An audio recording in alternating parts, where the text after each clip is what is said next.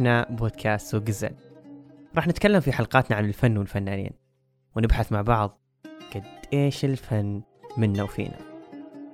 راح تسمعون معنا الموسيقى المحلية والعالمية عن عمارة زوا حديد وإبداع تطريز إيدي صعب عن فلسفة لوحة الصرخة أو ليه عيون الموناليزا تلاحقنا بكل زاوية. الموسيقى الرسم العمارة والكثير من الفنون اللي تنتظرنا ندرسها ونشوفها من زاوية أخرى. والحين يلا نفرش الزل.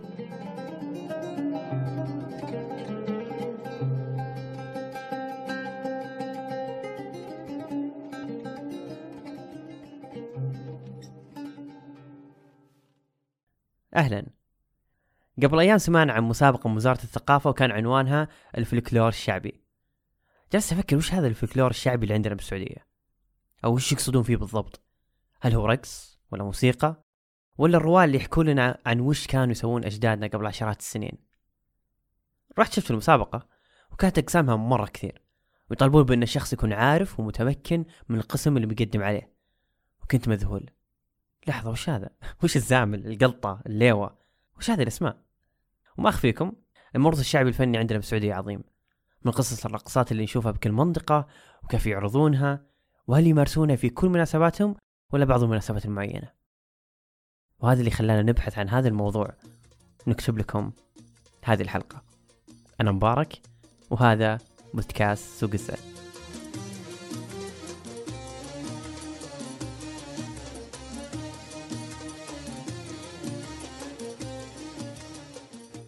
في عام 1959 نشر طلال مداح أول أغنية لها عبر الإذاعة الوطنية السعودية وهي وردك يا سارع الورد يا زارع الورد فتح ومال على ربيع الورد. شكلت هذه الأغنية الفن الغنائي السعودي الحالي. صدى طلال مداح كان من أسباب انتشار الأغنية السعودية قديما لكل الوطن العربي.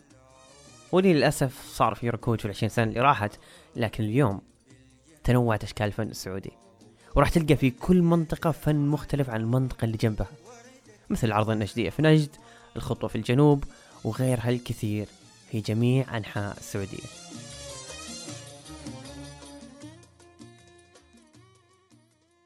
آه، طبعا كانوا الالمان زمان هم أول آه، ناس آه، لفتوا الأنظار إلى التراث. نعم. كان عندهم بحوث وعندهم. دراسات وأعمال متقدمة في هذا المجال قبل تقريبا 200 سنة الكلام هذا وحتى يمكن قبل.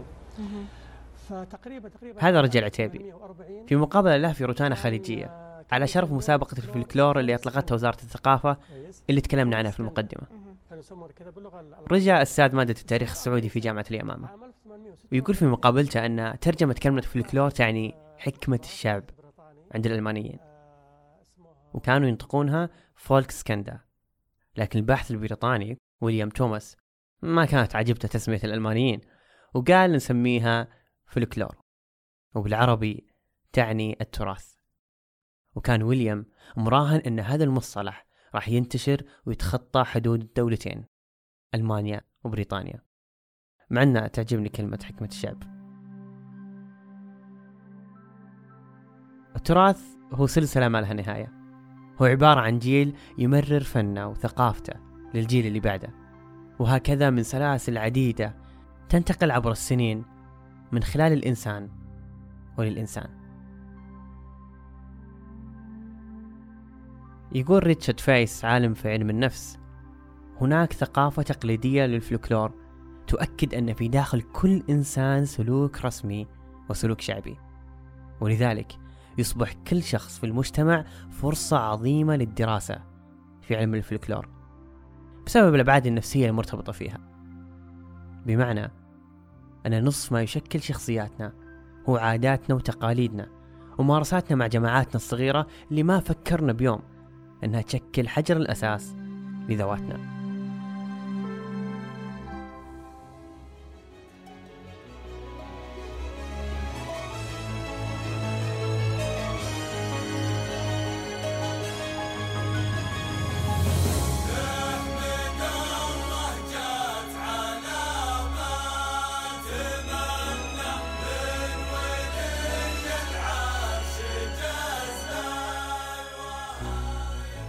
نحمد الله جت على من تمنى.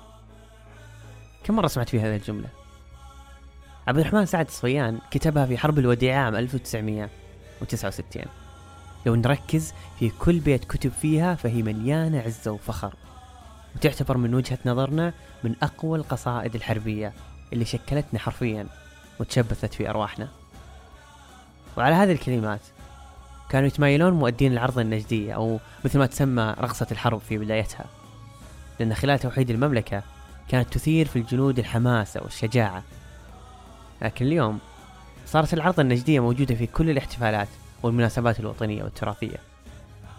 وقال عنها الأديب المصري عباس محمود العقاد في كتابه بعنوان مع عاهل الجزيرة العربية. هي رقصة الحرب التي يرقصها النجديون وهم مقبلون على الميدان.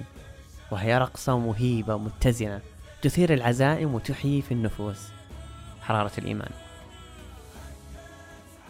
وتميزت موسيقى العرض النجدية بالطبول وطريقة العزف عليها. وعدد أفرادها اللي غالبا يتكون من حوالي ثمان عازفين. وكل ما كثر العدد كل ما زادت حماسة العرضة.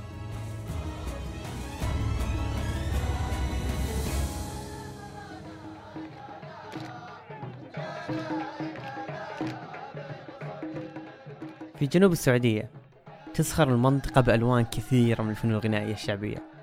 وهذا بسبب امتدادها الجغرافي اللي أعطاها هذا التنوع الكبير. بداية من موسيقى الخطوة الجنوبية إلى الزامل والسامر والقلطة. وبتسأل الكثير عن تاريخ الفلكلور الشعبي الجنوبي. وفي الحقيقة ما في وقت وتاريخ محدد لنشأة هذا الفلكلور العريق اللي يمتد إلى قبل الإسلام. وتطور حتى وصل إلى ما وصل إليه اليوم. على حسب أقوال الكثير من المؤرخين مثل غيثان بن علي الجريس.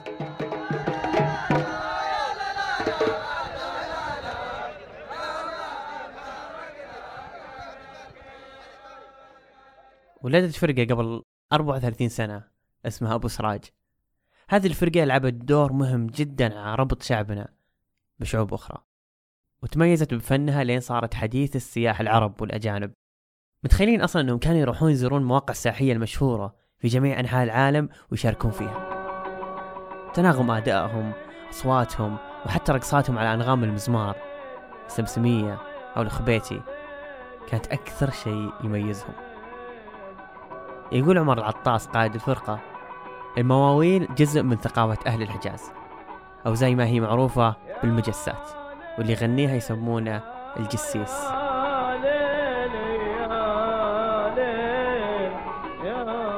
وهو شخص يتغنى بالمواويل والأهازيج الغنائية في الأفراح اللي تنسجم معها رقصات المزمار اللي يهواها أهالي الحجاز بشكل خاص والمملكة عموما. تتميز اللهجة الحجازية بالبساطة وسهولة التلحين وهذا اللي يخليها خفيفة وطربية على مسامع المتلقي حتى غير السعودي. وهذا سر انتشارها وتميزها من أشهر أغاني فرقة أبو سراج الأغنية الشعبية سلام منا للطائف على من لست أنساهم.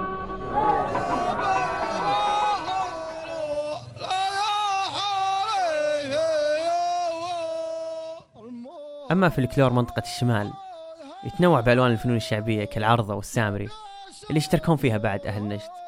لكن أشهر هذه الفنون هي الدحة وهي فن يؤدى على شكل صفين متقابلين من الرجال اللي يؤدون رقصتهم بحركات أقدامهم وأيديهم مع إيقاع متناسق يصاحب صوت الربابة يعزفون عليها ألحان متنوعة منها الجيني الزوبعي والمسحوب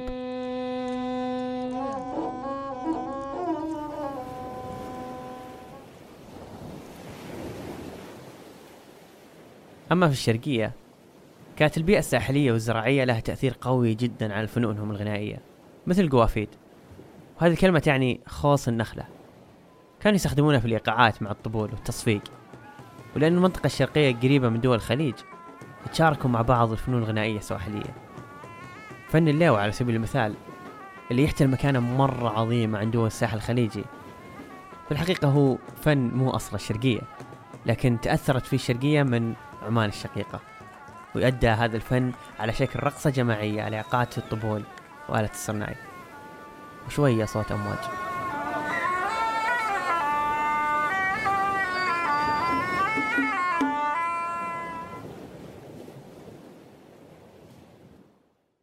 يتميز الموروث الشعبي في السعودية سواء كان غنائي أو أدائي عبر الرقصات بتنوع وجماليته وانتشاره للدول اللي حوله وتميزت كل منطقة بفن يمثلها ومع تأخر انتشار الأغنية السعودية في الوقت الحالي هل نتوقع رجوع الأيام الذهبية؟ أيام طلال المداح عبد الرب إدريس وهل يحس جيلنا برغبة الاحتفاظ بهذا الموروث أصلا؟ ولا نبدأ نخاف عليه وعلى فقده لما نسمع كل فترة خبر وفاة مؤرخ سعودي. نتساءل بعدها مين راح ياخذ مسؤوليته وينقل ما يمتلكه للي بعده قبل ننساها وننسانا مع الوقت. هذه أولى حلقاتنا. ونحمد الله. جت على من تمنى. كتب الحلقة جهيل المرشدي. وأنا مبارك. وإحنا بودكاست سوق الزين